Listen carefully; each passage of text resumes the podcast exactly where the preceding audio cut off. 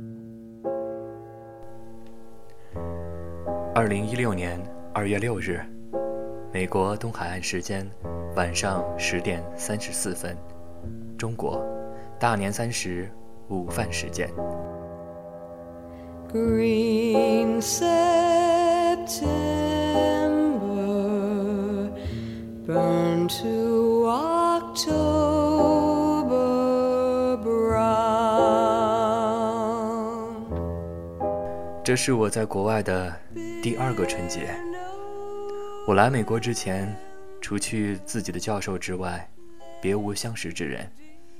好在在 Meet Up 的 Hiking 组里。结识了比我早来一年的小飞，两人在除夕的晚上约着在北卡科研三角区的最正宗的岳阳楼里吃了年夜饭。第二月不得不进行手术，因为要麻醉，所以院方要求必须有家人朋友陪同。小飞听后二话不说，和领导请假，早上六点从 Durham 开车到我家来接我。然后又把麻药半消的我安全的送回了家。那时我们认识才还不到一个月的时间。后来我告诉小敏，小飞是我有幸结识的华人中最善良简单的人。这句话我说了一年，也许会说一辈子。因为在趟过可深可浅的、最容易让自己入戏的二十岁之后。我们性情中留下的部分，就算日后要变，也万宗不离其根本。中午的时候收到小敏的消息，我在去衡阳的列车上。在回国之后，他就辗转在北京、海南、桂林、衡阳四座城市里。衡阳是假期的最后一站，不日就要回京，因为飞鹰艾迪定档国内，开年项目必须惊艳。我给小敏说过，从十七岁离家之后，除却和小喜一起的时候，周末住在一起，从来都没有和谁朝夕相处过久于一周的。所以，对于他来美国探望我，调整自己的状态，并且完成自己的第一本小说的计划，我是抱着紧张又期待的心态的。I'm going way down south to Louisiana.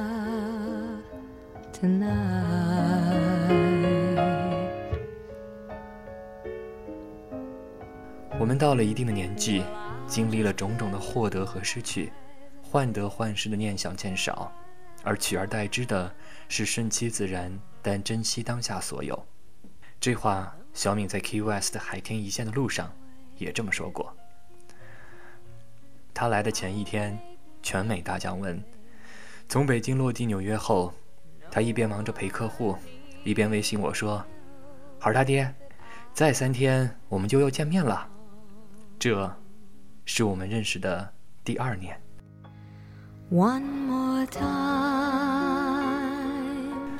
三天后，我从北卡飞纽约，小米在 MoMA，没等我落地，他就已经在往酒店赶，却被堵在了 East River Drive 上，半路。还遇到了出租车司机换班，他索性的就站在了马路边上，和我一边语音一边感慨，在纽约冬天晚高峰时间，我一个单身妙龄的华裔女子站在马路边上，我现在的身份似乎是非常的直白呀。我就说这也是不错的生活体验嘛，要不然就让整个曼哈顿的司机都不要载你好了。我到安德斯的时候，小米还在路上。我 check in 之后就在大厅等他。每个在大厅过往的人，脸上都洋溢着新年的愉悦。我一边发信息告诉他不要着急，一边盯着旋转门里进进出出的行人，也不时的报以微笑，互道一声 Happy New Year。第二天就是新年的 ball drop，关于钟声响起的时候必须亲吻身边的人的传统。让这座城市变得分外的可爱。零八年《Sex and City》上映大受好评，跨年的一段更是我的最爱。当《Online Side》响起的时候，你最想做的事情就是和一个人唯一在一起，甚至一世温存。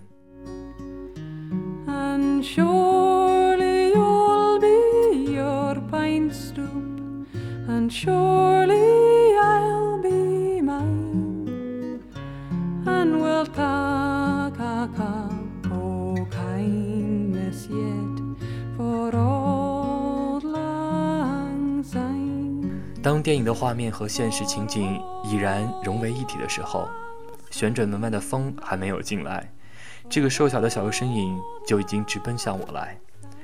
相拥的感觉非常的熟悉，欣喜的话还没有说出来，就听他说：“你怎么瘦了这么多？”这话一说，竟然说出了酸楚的感觉来。这话去年小喜来的时候也是这么说的，不过呢，瘦不瘦的不重要。几句嬉笑之后，就要赶着去晚饭了。虽然至今小敏同学对于 The c a p t Grill 的牛排还是念念不忘，我却因为在晚饭前的前二十分钟内吞掉了近十个永清精心准备的云腿和香花饼，加之服务员特别爱聊，我们都在顾着鼓励这位大姐在钟声响起的时候亲吻餐厅经理。现在想起来，对于牛排。大体也只能记得“鲜嫩多汁”这个褒奖词了。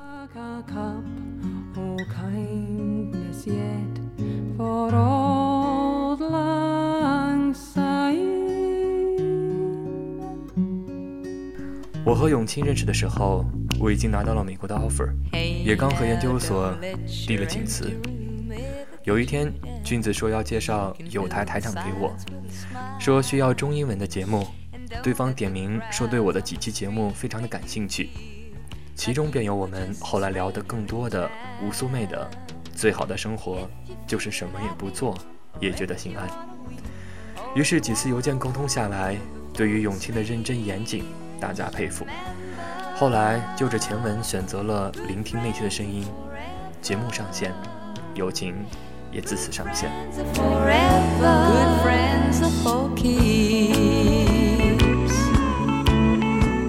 永清应该是小敏在美期间我们聊得最多的人，除去太认真、太善良、太全面之外的批评之外，全是褒奖。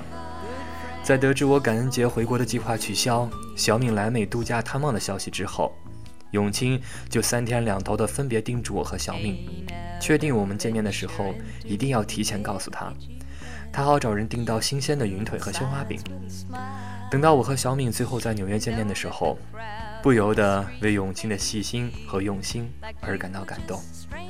除去用心挑选的各种糕点，两罐滇红和金骏眉的外罐上写明了茶名、产地、水温、炮制方法，并且在盒内卡片上写道：“森哥，祝你和小敏的美国下午茶快乐。”我和永清第一次见面是在国家大剧院外，他邀请我一起去听交响乐鉴赏课。我才发现，他每期的节目的后期的音乐都并非如我般随感觉而走，他要的不只是个人感官，而且还要尊重音乐本身。每期的文案相应的调乐，每个着重处都必然蛮有心思。于是我心里更是对这个小我几岁，但对完美秉持执念的小子更多了几分敬意。他和小敏都清楚我最爱的云南菜。于是每次两人聚餐，必然少不了我的一副碗筷。有一天，他发了照片给我，照片里的是小敏和孔。然后他说：“老魏，看，我替你把他们约到一起了哦。”在地球另外一端的我，几乎笑着掉泪。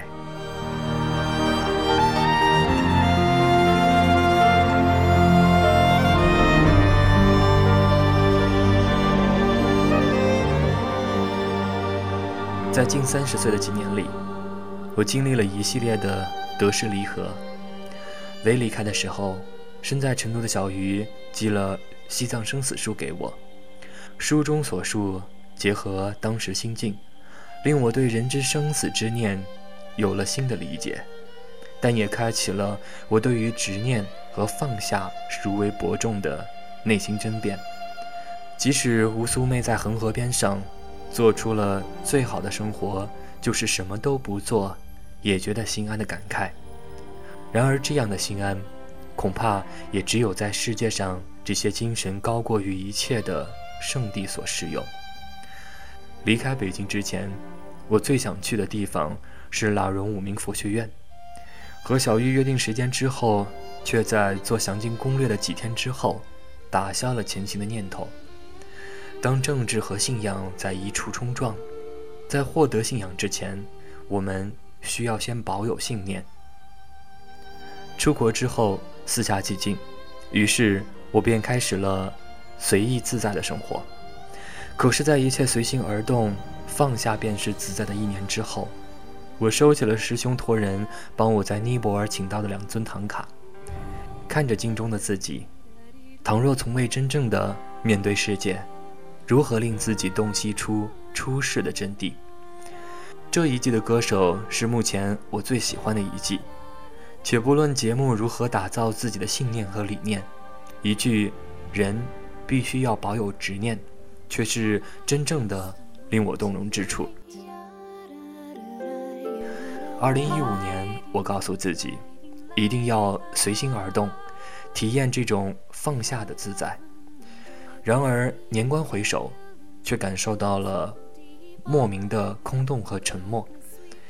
我可以几天几夜忙于同一个项目，只为得内心欢喜；也可以连续几周不查微信、不回消息。只因为天高地远，懒于共鸣。小敏在美国期间，我对她的行业讯息的敏感度和待人待物的真挚备受感触。她对于人生短期目标的规划、长期的设想，对于家人的温柔谦让，对于工作的倾心投入，对于朋友的真挚亲切，能让生活在他身边的人感受到从他身上发出的光和热，而这种光和热。同样在永清身上散发，他们不需要以出世获得快乐，身在市井，用自己的光和热点亮身边人，往往要比那些脱离生活但求逍遥快活、内心丰富来的实际。倘若正如修行者言，佛似人生为修佛最佳形态，所以要早日看破当下，以往生出世。但倘若不念人情世故，不惜言语情感，恐怕这最高的修行形态，并非是人，而是树，或是物。既然为人，就要做人做之事。青蛇中，小青抱怨人将简单变繁琐，明明一条尾巴硬要开叉，还要有着十个没有作用的软肉。白蛇说一句：“那万物之灵是什么？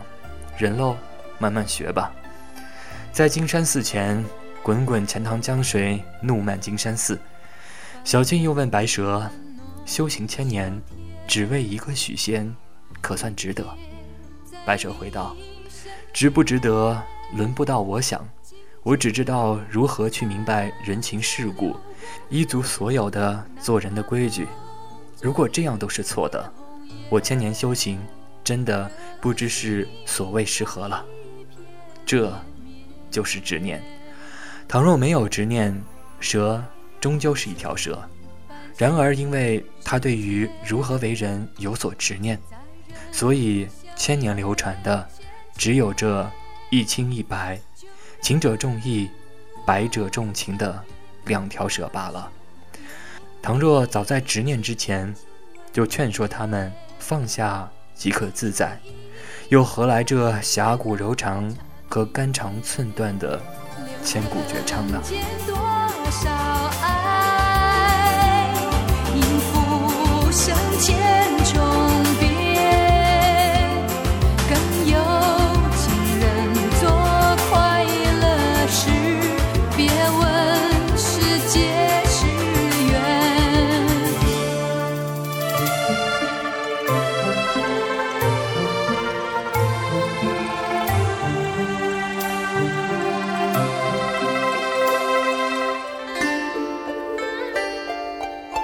然，传说只是传说。人既为人，不是因为身为人、性为人，而更是因为行为人、性为人。有人生有善恶之心，便必将行人行之事。在人世中参悟处世之道和为人之道，而并非遇到挫折便躲藏一处，以内修为由，脱离纷扰俗世。佛陀在菩提树下悟道，宝玉在雪夜出家，不可或缺的一处都在于，他们经历了人世的大喜大悲，繁华享尽，富贵看重，方明白繁华富贵不过梦一场，方才放下，洞悉婆娑世界，水月动画。而你我年纪尚且，世界的精彩还有太多未曾领略。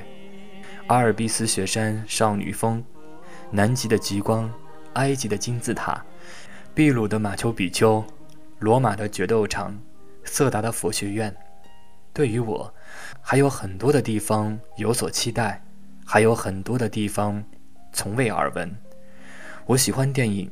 喜欢广播，喜欢做自己以为自己难以完成的事情，喜欢被人听到我的声音、我的想法。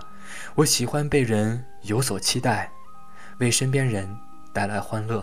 希望用自己的眼睛给没有走过我来的地方的人一个世界的展示，而这些，才是我作为一个人真正的该去继续做，并且能让自己心安、他人温暖的事情。这，是我的执念，一个在旧年被放下，新年重新拾起的执念。